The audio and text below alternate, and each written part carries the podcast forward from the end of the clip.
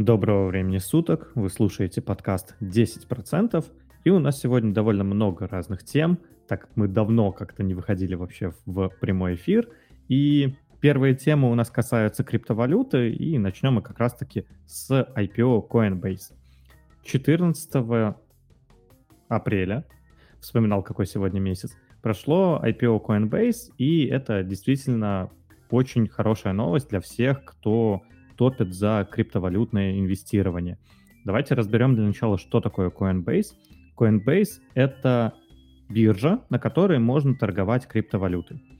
И на текущий момент это одна из самых таких интересных и главных бирж, которые вообще в принципе находятся на рынке. Самая популярная биржа, наверное, является сейчас это Binance, которая пришла к нам из Китая.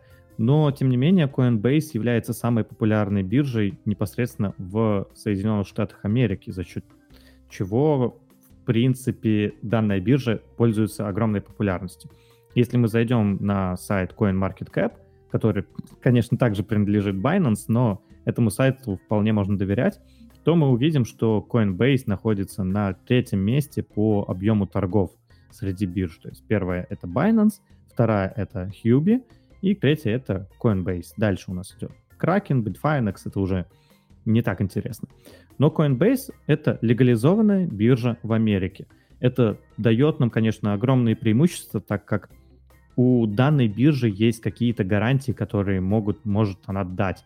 То есть на самом деле довольно часто в криптовалютном мире какие-то проекты появлялись, исчезали, там воровали деньги, потому что данная отрасль, она никак не регулируется. Но Coinbase — это биржа, которая дает гарантии, что если вы купили у них вот непосредственно какую-то криптовалюту, то эта криптовалюта к вам вернется. Опять же, никто не защищен от всех хакерских атак, но тем не менее эти ребята, они вас уже не кинут. И то, что вот сейчас Coinbase вышел на рынок криптовалют, даже не криптовалюта, а на рынок акций, э, провел первичное размещение, то есть IPO, это, конечно же, отличный вариант для тех, кто хочет каким-то образом инвестировать в криптовалюту, либо как-то быть причастным к этому. Потому что Coinbase действительно одна из самых таких больших, серьезных и интересных криптовалютных бирж. Да, я и на самом деле, кстати говоря, еще и даже не попользовался. Я на текущий момент пользуюсь Binance, чем я еще пользовался, Bitfinex, Kraken, э, каким-то каким-то еще биржами я пользовался. Э, Bittrex, OKX, Polonex. Э, это я сейчас просто листаю э, список бирж и выбираю, какие вот знакомые мне названия, какими я пользовался. Э, Coinbase я так и не попользовался, но она заточена на американский рынок, и она вот очень хорошо легализована. Если вы хотите как-либо инвестировать в криптовалюту, но непосредственно покупать там биткоин, либо какие-то другие валюты, для вас это слишком сложно, потому что действительно варианты покупки конкретно биткоина, если говорить про правильную покупку, то они немного нестандартные. Нужно изучить технологию, нужно понять, как это работает, желательно даже понимать, почему это работает. И поэтому вы можете просто инвестировать в компанию Coinbase, которая вот сейчас вышла на, на биржу. Что забавно, они вышли на биржу под тикером Coin, который также напоминает, конечно, монетку, как бы, и э, денежно звучит. Я даже не знаю, как правильно сказать. И этот момент мне на самом деле нравится. Э, Слав, ты, я так понимаю, ничего не слышал про данное IPO? Ну, нет, я слышал, я вот э, смотрел за тем, как оно упало на 30% после размещения и слегка отросло. Вот, ну, в принципе, я считаю, что пока э, рано бросаться его скупать, что нужно дать отлежаться и посмотреть, как оно вообще себя ведет. Меня больше всего смущает, что если смотреть на Simply Wall Street э, по структуре владения э, всеми акциями, там 26% владения инсайдерами и 26% от доли всех акций в обороте — это очень много. Можно сильно влиять на а, котировку. Это во-первых. Во-вторых, а, само по себе все, что связано с криптой, достаточно такое, знаешь, эфемерное. И там тоже все летает на десятки процентов в обе стороны. И третье, снова возвращаясь к инсайдерам, по Simply Wall Street за 14-15 апреля все сделки инсайдеров, которые мне, у меня отображаются, они продажи. То есть э, я так понимаю, что, скорее всего, они на IPO неплохо закрылись у частных инвесторов, поэтому я бы еще посидел и посмотрел, э, как себя будет вести график. Не, ну в основном, когда выходят на биржу, у нас почти всегда инсайдеры продают, потому что они просто, ну, как, сидели в компании с самого основания, вышли на биржу, и они хотят получить свой кэш обратно, как бы, который они заработали на инвестировании в самом начале компании, когда еще не было никакого IPO, и просто занесли туда денег. А по поводу падения на 30%, тут не совсем так. После непосредственного размещения у нас был рост на 12%, и я сейчас уточню на всякий случай, пока просто не очень хорошо отображается. У нас был рост, да, на 12%, я правильно запомнил. И после этого, да, было падение, конечно, на 27%, и, ну, довольно крупное падение за 2 часа упасть на 27%, но вначале был рост, и получается, в принципе, мы упали в целом на 17%, что, конечно же, тоже очень много, но я еще заметил такой момент, что сама цена биткоина выросла в моменте размещения примерно на 3000, 4000 э, долларов, то есть это примерно на 8% выросла цена биткоина после размещения CoinMarketCap, Coinbase, извиняюсь, на NASDAQ. Да, новость на самом деле действительно хорошая. Э, как бы я туда не вкладывался, сейчас не планирую вкладываться. Есть какие-то другие возможности инвестиций в криптовалюты с помощью того же самого бота, который я разрабатываю, который, конечно, показывает не лучшие далеко результаты. И, если честно, я до сих пор сижу в минусе, поэтому как-то пока и не рассказываю, что там происходит вообще с моим криптовалютным ботом. Это, конечно, негативная для меня новость, но что поделать, бот в моменте разработки находится, и это неудивительно. Хочу а, спросить давай. Coinbase.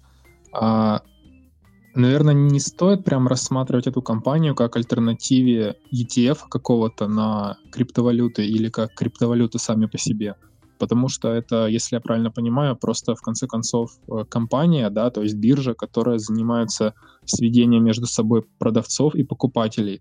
То есть, ну, да, это продавцы и покупатели криптовалют, но сама-то компания это просто компания, то есть это какое-то предприятие, да, которое, ну, просто работает вот в своей сфере, какой является а, криптовалюты.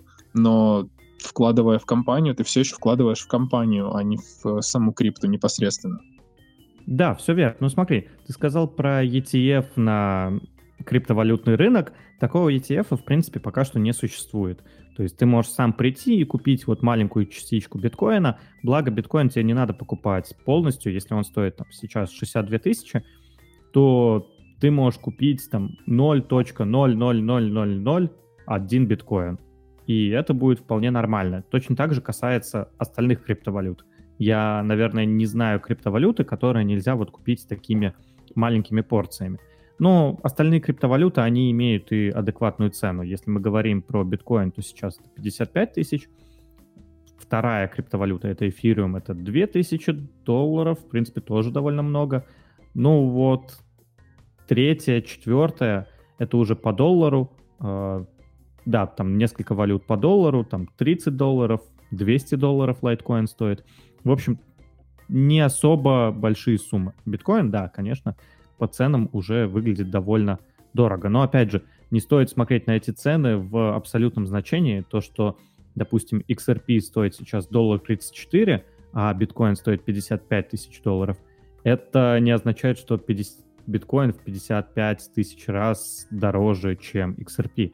Просто у них разное количество напечатанных монеток. Если у биткоина это 18 тысяч, точнее 18 миллионов монеток, то у XRP это 45 миллиардов. Поэтому, конечно же, по капитализации они отличаются не в 55 тысяч раз. Но, тем не менее, поняли, что чем больше монеток, тем удобней как бы расплачиваться ими. Что ж, а так, да, я абсолютно согласен. Действительно, Coinbase — это всего лишь криптовалютная биржа. они так же, как компания, могут терять свои позиции, могут становиться популярнее.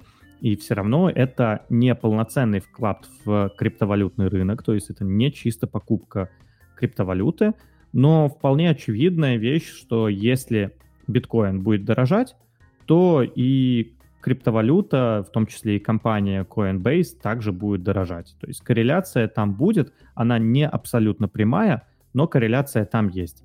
Точно так же мы видим... Чем более популярна криптовалюта, тем более популярны будут площадки, на которых ее можно купить, в том числе Coinbase. Но да, у меня конечно. тогда, э, соответственно, если это все-таки компания, э, то она должна зарабатывать деньги, да, чтобы быть привлекательной для инвесторов. А, соответственно, почему-то в данный момент на Simply Wall Street у нее очень большая переоцененность. То есть с чем это может быть связано? Ну, смотри, на самом деле они не зарабатывают просто деньги в долларах, то есть они зарабатывают процент от комиссии. То есть когда ты покупаешь с кем-то, там, меняешься валютой, у тебя есть процент, обычно это довольно маленький процент, 0.1%. Иногда бывает еще меньше, но в криптовалютном рынке обычно проценты ниже, чем на биржах. И за счет этого они, конечно же, и зарабатывают, и но зарабатывают не в долларах, то есть они не могут тебе показать кэш непосредственно. Они зарабатывают в биткоинах, и эти биткоины хранят у себя. Со временем эти биткоины, конечно, они, может быть, начнут раздавать, может быть, начнут э, обменивать на доллары. Я пока что не знаю, как это будет выглядеть. Наверное, никто не знает, потому что мы не знаем, какая будет финансовая система через 20-30 лет. Может быть, все перейдут на криптовалюты. То есть ты, ты хочешь сказать другими словами, что э, данное отображение переоцененности, оно не совсем корректно, потому что оно учитывает э, привычные деньги, но не учитывает э, те деньги, которые представлены, скажем так, в криптовалюте. Я думаю, да. К сожалению, я сейчас не могу посмотреть на вот э, Simple Wall Street, что по этой компании, так как у меня закончился пробный период. Звучит, как бы я просто не говорю проценты, чтобы это не звучало слишком ужасающе. Я могу сказать, конечно, что а, по мнению Simply Wall Street, а, честная цена за компанию Coinbase — это 3,37 доллара, а сейчас она стоит 342, и переоценка составляет более 10 тысяч процентов. Угу. Ну, хороший вопрос, опять же. Это чуть ли не первая компания, наверное, даже первая, которую могут купить простые акционеры, которая имеет отношение к криптовалюте. То есть как сейчас люди бегают за зеленой энергетикой, точно так же люди бегают и за криптовалютой. И Coinbase, ну, она первая, которая вот сейчас в открытом доступе, которую просто акционеры могут купить. И это прекрасно, люди будут покупать эту компанию, почему нет?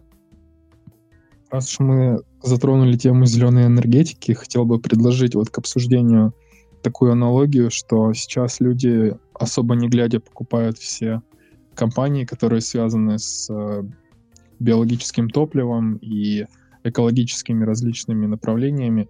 И у меня возникает ассоциация с тем, что происходило в, во время краха доткомов, когда люди, не глядя, покупали все эти компании, которые э, стали продавать товары в интернете, и люди э, тоже без разбору их сметали, и потом, когда они поняли, что не все они хорошо работают, не все они могут зарабатывать, и люди очнулись, то произошла коррекция. То есть, соответственно, каковы шансы, что сейчас э, частные инвесторы, ну или вообще инвесторы могут столкнуться с тем, что зеленая энергетика это не просто что-то такое футуристичное и прогрессивное, а что и там будет тоже куча банкротов, и не все так радужно, и что нас, возможно, ждет а, некая аналогия с крахом доткомов, как бы крах а, не знаю даже, как сказать, крах э, компании из зеленой энергетики. Вот. Может быть такое?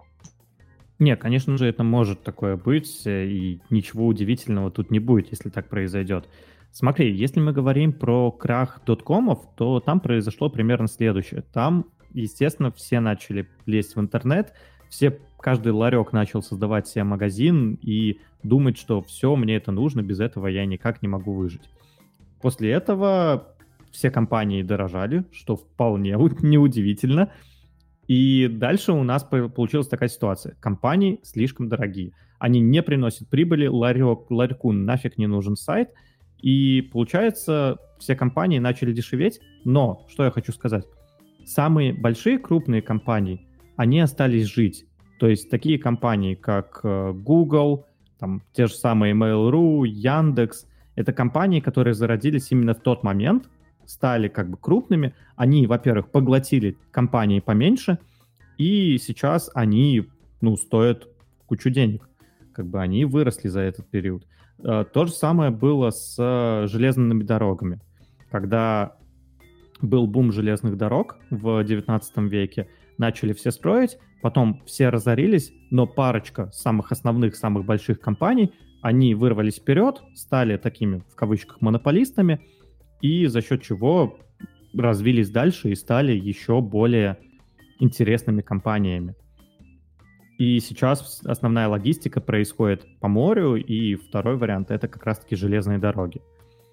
Поэтому, наверное, я скажу так, что самые крупные компании из зеленой энергетики, с ними вряд ли что-то случится, потому что тренд, он виден очень четко, что мы переходим в эру зеленой энергетики, и это явно будет поддерживаться. Но большинство компаний, скорее всего, в итоге разорятся. Поэтому инвестировать в какие-то маленькие, совсем никому неизвестные компании с надеждой на то, что эта компания вырастет и сделает тебе 10 иксов, там 100 иксов, наверное, это путь в никуда. То есть э, большая вероятность, что эта компания больше быстрее разорится. Либо ее просто кто-то купит, что тоже как бы неплохо, если ее в итоге купят. Я надеюсь, я ответил на твой вопрос. По крайней мере, вот я думаю именно вот так. Да, ответил. Ну, это касаемо зеленой энергетики. Зеленая энергетика, она же тоже не такая зеленая на самом деле. И есть куча вопросов к этой самой зеленой энергетике. То есть касаемо, например, экологичности, да, мы не сжигаем углерод и не, его в атмосферу не выбрасываем, но с другой стороны, мы на производство, там, не знаю, лопастей для ветряков — а, их можно сделать только из углепластика. Так, углепластика или не углепластика? В общем, я не помню из чего, кажется, это все-таки углепластик, но материал, который не разлагается. Из чего? Из чего-то не очень экологичного, наверное, ты имеешь в виду. Ну да, единственное, что я не помню, из чего конкретно. Потому что лопасти, ну я не знаю, если ты видел викрики, они супер огромные, и нужно, чтобы они выдерживали и шторм, и в принципе просто не развалились под своим собственным весом. И этот материал, допустим, не разлагается. Я видел, например, ну, правда, я видел фотки, но считаю, что это вряд ли фотошоп, где лежат вот лопасти от викриков, и просто в никуда, в утиль. Они не разлагаются, не знаю, что с ними делать. То же самое с ядерными отходами, атомная энергетика. То есть, если вообще говорить про энергетику, мне, наверное, больше всего нравится атомная энергетика, но, скорее всего, это будет какая-то комбинация в будущем, когда где-то можно использовать солнечные панели, где-то можно использовать ветровые электростанции, где-то гейзеры э, можно использовать, ну, где-то это уже ГЭС, которые самые такие интересные наверное. Но ГЭС тоже влияет на экологию в меньшей степени. ГЭС, наверное, это самое такое безопасное. А, в общем, на текущий момент, кстати, опять же, вот самое, наверное, хайповое — это солнечная энергетика. И к солнечной энергетике обычно больше всего вопросов, потому что она, конечно, вырабатывает э, достаточно энергии, но она требует огромных площадей, и она требует, э, понятное дело, Солнца, она требует еще аккумуляторов, потому что э, Солнце работает только днем, и в этот момент как бы электричество, оно, конечно, нужно, все работают в офисах, э, город куда-то движется, но основные потребления энергии происходят именно в момент утра, когда люди встают, начинают там заваривать чайники, готовить себе еду, и вечером, когда возвращаются с работы, опять же, те же самые чайники, э, не знаю, бойлеры, если у кого-то там они есть. И все вот это происходит не в те моменты, когда есть солнце, а как раз когда солнца нету, поэтому э, нужны какие-то аккумуляторы. И опять же, вот на этом поприще есть куча вопросов непосредственно к зеленой энергетике. либо к солнечной энергетике, если уж мы про это говорим. Ну, аккумуляторы выступают в качестве буфера, который, когда э, потребление низкое, то, соответственно, аккумуляторы заряжаются, когда оно высокое и превышают возможности самих панелей, то они расходуют, и так они как бы выравнивают спрос предложение, скажем так. Да, просто конкретно аккумуляторы, их э, тяжело делать. То есть, если мы говорим про химические аккумуляторы, то есть это аккумуляторы в том плане, как мы привыкли, батарейки, которые там есть в наших телефонах, э, в автомобилях, и вот все вот эти моменты, то эти аккумуляторы, они не очень эффективны. Во-первых, они разряжаются, то есть со временем они становятся менее эффективными, и каждый раз они заряд теряют. То есть если ты зарядил вначале там на 1 киловатт этот аккумулятор, ну, если мы говорим про большой аккумулятор, то в следующий раз ты его можешь зарядить там на 999, потом на 998. Я сейчас сильно утрирую, но вот деградация аккумуляторов происходит примерно таким образом. И самые такие интересные аккумуляторы — это, наверное, гидроаккумуляторы. То есть когда у нас э, есть... Как, какая-то у нас урок пошел э, физики или чего-то подобного. Ладно, я тогда рассказываю, как, какие есть варианты с аккумуляторами. Есть аккумуляторы, когда у нас, допустим, светит солнце, э, избыток энергии, и мы можем перекачивать э, воду э, из более низкого бассейна в более высокий. Когда энергии не хватает, как бы набирать за счет этого потенциальную энергию. Но когда энергии не хватает, мы просто из более высокого бассейна переливаем воду в более низкий, за счет чего вырабатывается также энергия. Вот на этом принципе есть довольно много разных проектов э, постройки аккумуляторов. Э, химические они используются в меньшей степени. Но, опять же, до сих пор, вот даже если с водой пример, да, то нам нужна какая-нибудь территория, где можно сделать вот эти вот аккумуляторы пустыне, где больше всего там вырабатывается энергии, либо где, ну, солнечная энергия, панели должны стоять желательно на плоскости, чтобы их территория была довольно большая. А вот на плоскости не будет таких вот возможностей построить вот такие водные аккумуляторы, которые сейчас одни из основных. За счет этого, соответственно, э, есть вопрос, как сохранить энергию. Так, давай пойдем дальше, потому что я так могу долго на самом деле рассказывать. Нас попросили обсудить такой проект, как BitCloud. А, я зашел на их сайт, и сайтик довольно простой. А, ладно, не довольно простой, но сайт из себя представляет а, социальную сеть, основанную на криптовалюте. Что ж, я попробовал тут зарегистрироваться, посмотрел, что здесь вообще в принципе есть. Скажу честно, мне не очень понравилось, что из себя эта концепция представляет. Давайте начнем почему и что вообще такое, там, опять же, криптовалюта. Криптовалюта — это децентрализованная система, которая работает вне зависимости от того, сломался у нас какой-то узел или нет. То есть если мы говорим про Facebook, то у нас Facebook — это там... Я очень неправильно сейчас скажу, программисты меня затопчут ногами, но тем не менее. Facebook — это один сайт, один сервер, который работает. Если он сломается, то к сайту не будет доступа. Если мы говорим про криптовалюты, то это децентрализованная система. Если какой-то сервер у этой системы сломается, то система продолжит работать, и с ней по факту ничего страшного не будет. Опять же, это преимущество децентрализованных систем. У них есть как преимущества, так и недостатки. И BitCloud, он не совсем является децентрализованной там, социальной сетью, как это говорится, что это социальная сеть, э, децентрализованная и все вот в этом духе. BitCloud — это, по сути, просто сайт, к которому они сделали криптовалюту, которую можно как-либо использовать. Что я могу сказать? Первое, что я попытался сделать, это найти данный проект на такой платформе, как CoinMarketCap. CoinMarketCap — это платформа, на которой показывается список всех криптовалют, которые есть на текущий момент. Ну, показывается также их капитализация, текущая стоимость и вот такой, наверное, самый основной сайт, который есть на текущий момент для вот поиска какой-то криптовалюты. И проблема в том, что проекта BitCloud нету на, данной, на данном сайте. И это очень странно, потому что Это означает, что если я купил какую-то монетку BitCloud, то окей, я ее могу купить, я ее не могу никак вывести. И что это за монетка, которую я никак не могу вывести и никак не могу использовать? Это больше напоминает какую-то валюту в какой-то игре. То есть, опять же, ВКонтакте, может, плохой пример, но тем не менее, а, были разные игры, где вы можете купить голоса ВКонтакте и просто ими расплачиваться, что-то делать. Вот валюта BitCloud и социальная сеть BitCloud, она мне больше напомнила вот именно вот этот момент, что когда мы просто можем купить какие-то голоса, чтобы у нас показывалось, что у нас есть э, столько-то денег.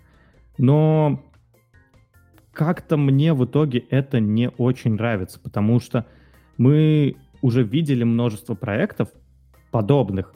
Запуск социальной сети на блокчейне, где мы там сделаем новую социальную сеть, она будет децентрализованной и будет нам счастье.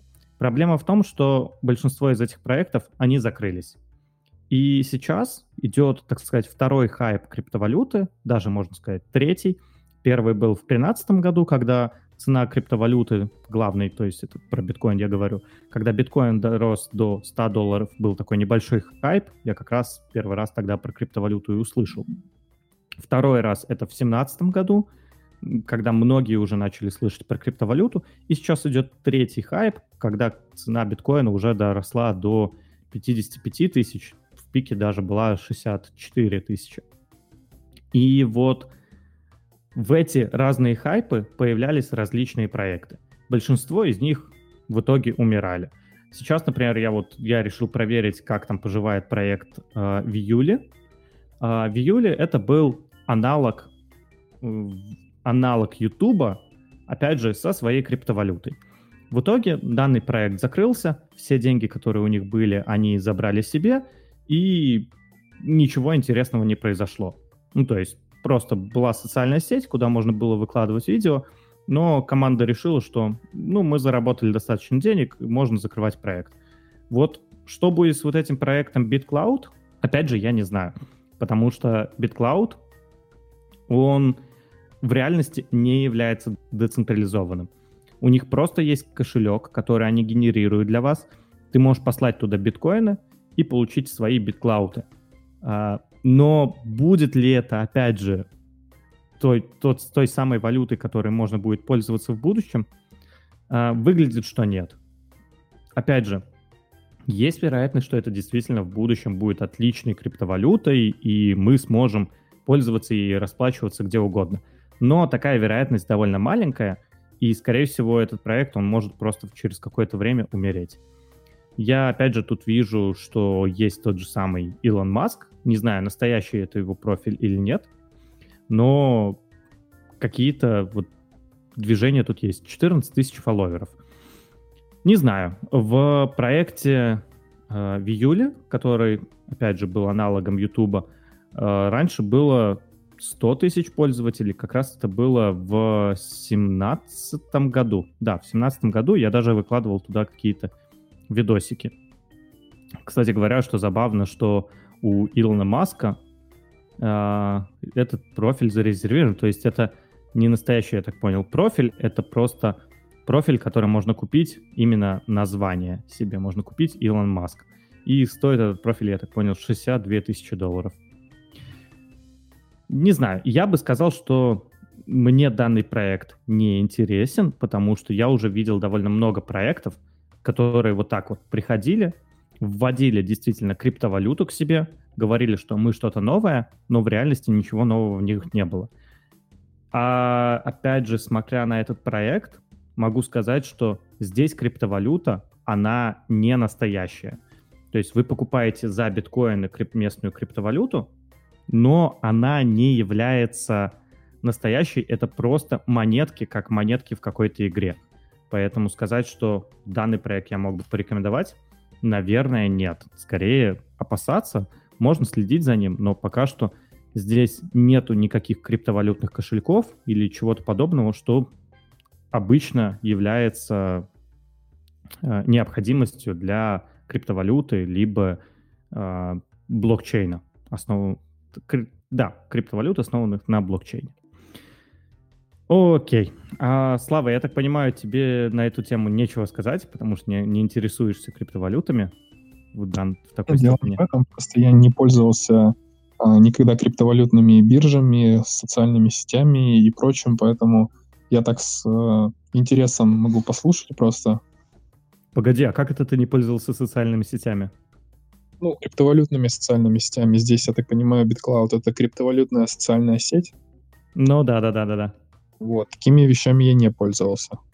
А Ну, насчет это- вот этих вот Мгм. монеток, э, интересное сравнение с голосами а, ВКонтакте, когда ты покупаешь го- голоса за рубли, а дальше ты уже потом можешь, э, ну, вывести их обратно не можешь, а можешь только внутри самой платформы на эти голоса что-то покупать. То есть, по сути, это как бы такие фантики.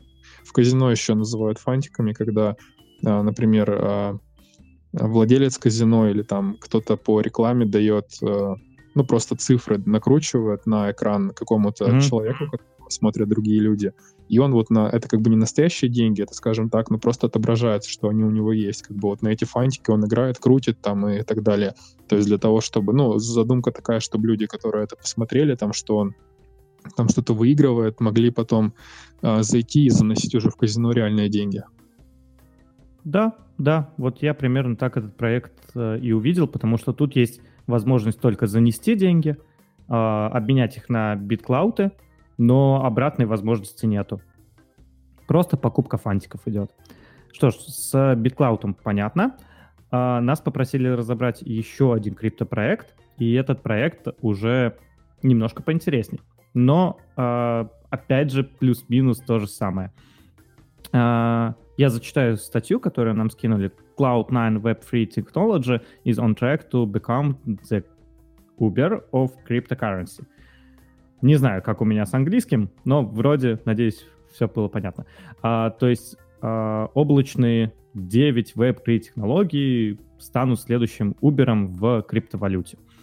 А, что хочется сказать про вообще вот эту валюту? Если мы говорим, смотрим на капитализацию, то у них была довольно небольшая капитализация на протяжении года. По сути, криптовалюта это никого не интересовало, точнее, данная компания.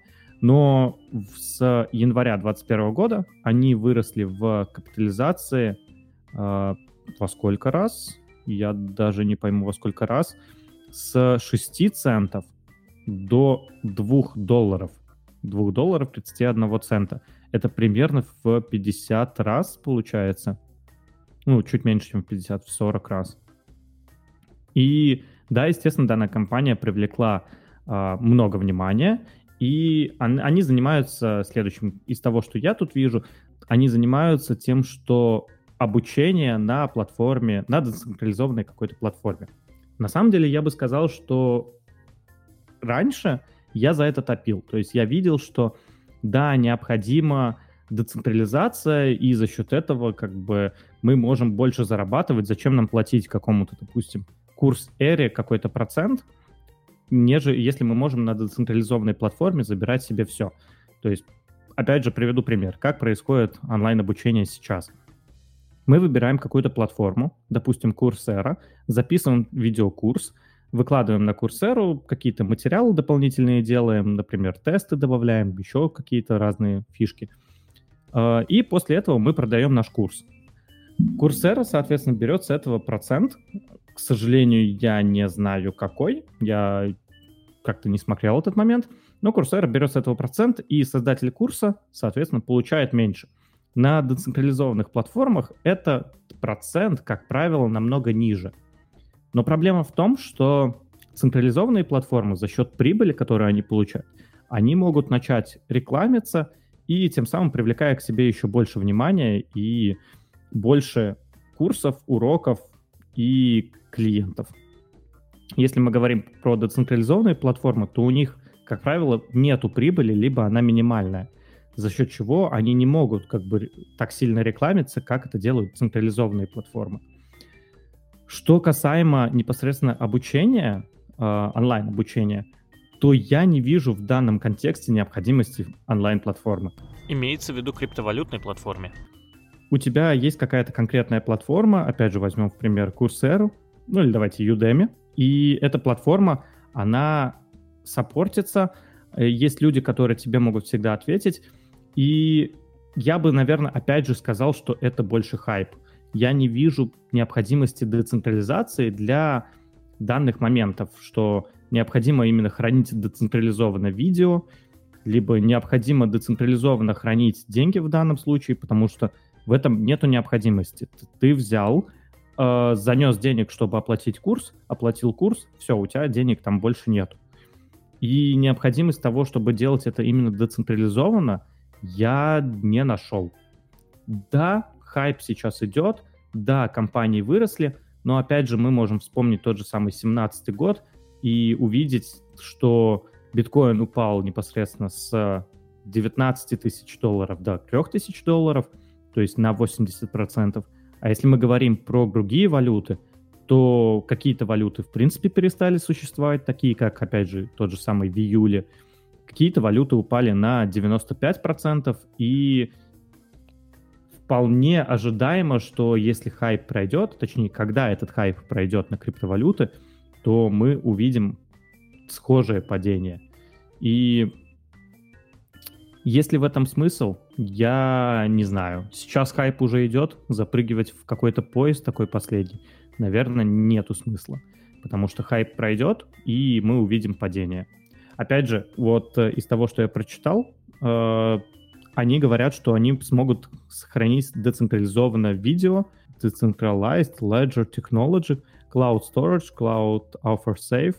Э, в общем, э, смогут сделать cloud storage, но опять же, у нас есть уже аналог того же самого Dropbox на децентрализованной платформе. Э, конкретно сейчас я вижу вот Filecoin, которым я когда-то пользовался, и я знаю, еще есть несколько проектов, которые позволяют сделать аналог Google Drive, э, Яндекс Диска, Dropbox именно на децентрализованной платформе. Выходит дешевле, выходит приватнее и приятнее. Поэтому, да, это интересно, но хранить именно лекции какие-то децентрализованные, в этом большого смысла, наверное, нету. Слава, у тебя остались еще какие-то вопросы? По поводу этого нет. Да, это конкретно э, тот проект, который вот я увидел. Э, он довольно интересный, но, опять же, запрыгивать на поезд хайпа э, надо в самом начале. Если мы говорим про то, что сейчас уже хайп, опять же, мы не знаем, продолжится он, закончился он, никто сказать этого не может. И сказать, я могу сказать единственное, что он не будет вечным. Хайп точно не будет вечным, и лично я бы сейчас запрыгивать не стал. Окей. А, новые фонды. Finex готовится запускать новый ETF FXDM. А, Слава, можешь рассказать, что это такое? Это фонд развитых стран, и он интересен в первую очередь будет для э, долгосрочных инвесторов, поскольку его историческая доходность пока достаточно небольшая. Э, его достоинство в том, что он представлен достаточно большим количеством стран развитых. И единственный пока его минус — это то, что неизвестно, какая комиссия, поскольку он только недавно появился. Угу. Так, погоди, а данный фонд вообще, он, его уже можно использовать? Мы уже можем купить этот ETF? Да, его можно покупать э, в Тинькове, правда, можно покупать за рубли. Так, Это то есть... Мне нравится. Мы покупаем фонд и не знаем, какая в нем будет комиссия. Как-то максимально странно. Как так можно? Ну, по крайней мере, в Тинькове не написано, какая комиссия. От этого я отталкиваюсь. Ну, я понял, окей. На самом деле данную новость нам подогнал как раз-таки Антон э, с предыдущего под, с предыдущего выпуска. И да, он, про, он писал про данный фонд, и действительно данный фонд включает в себя различные страны, и основная доля — это Япония, и чтобы вы понимали, под словами «основная доля» я имею в виду 19%. То есть э, из того, что здесь написано, это Япония, Великобритания, Швейцария, Франция, Канада, Германия, Австралия, Нидерланды, Испания, Гонконг, Дания, Италия, Швеция, Финляндия, Ирландия, Сингапур, Бельгия. И уже вот нам на Бельгию это какой-то там 1%, и там, на тот же самый, ну вот Нидерланды там 6%. То есть фонд действительно децентрализован по многим странам. То есть из того, что я сейчас перечислил, это уже больше, я не могу посчитать, сколько тут стран. 12 плюс 5. 17. 17 стран. И это действительно охватывает большую часть э, мира, так сказать. То есть Япония, Гонконг, Азия, Великобритания, Швейцария, Австралия. Это у нас Европа, Ирландия, э, Канада, отдален, ну, Канада, Америка, понятное дело. В общем, многие страны охватывает, и это, конечно же, хорошая новость для нас, что данным фондом можно будет пользоваться, и фонд действительно интересен, потому что США, конечно, сейчас на пике, но все меняется, и вкладываться в разные страны довольно интересно. Как показывает практика, это довольно интересный опыт. И небольшой плюс у этого фонда то, что э, неплохая диверсификация идет по отраслям. То есть э, мы привыкли, что очень большое, большую долю составляет телекоммуникации и IT. Здесь они представлены в меньшей степени. То есть здесь э, в первую очередь э, самые большие, ну практически наполовину он состоит из финансового сектора, здравоохранения и промышленности. Ну да, в данный фонд вот непосредственно входит сейчас 200 компаний, и там, какие-то из основных компаний это Ferrari, Nokia, Nestle, BP, а, Mitsubishi, то есть э, есть и машиностроение, и телеком, и еда, и нефтянка. То есть э, действительно фонд довольно интересен. Ссылочки на него будут в описании, в нашем телеграм-канале. Я думаю, на этом все. Всем спасибо за прослушивание. Подписывайтесь на нас, ставьте нам лайки. Всем спасибо, до скорой встречи. Пока-пока.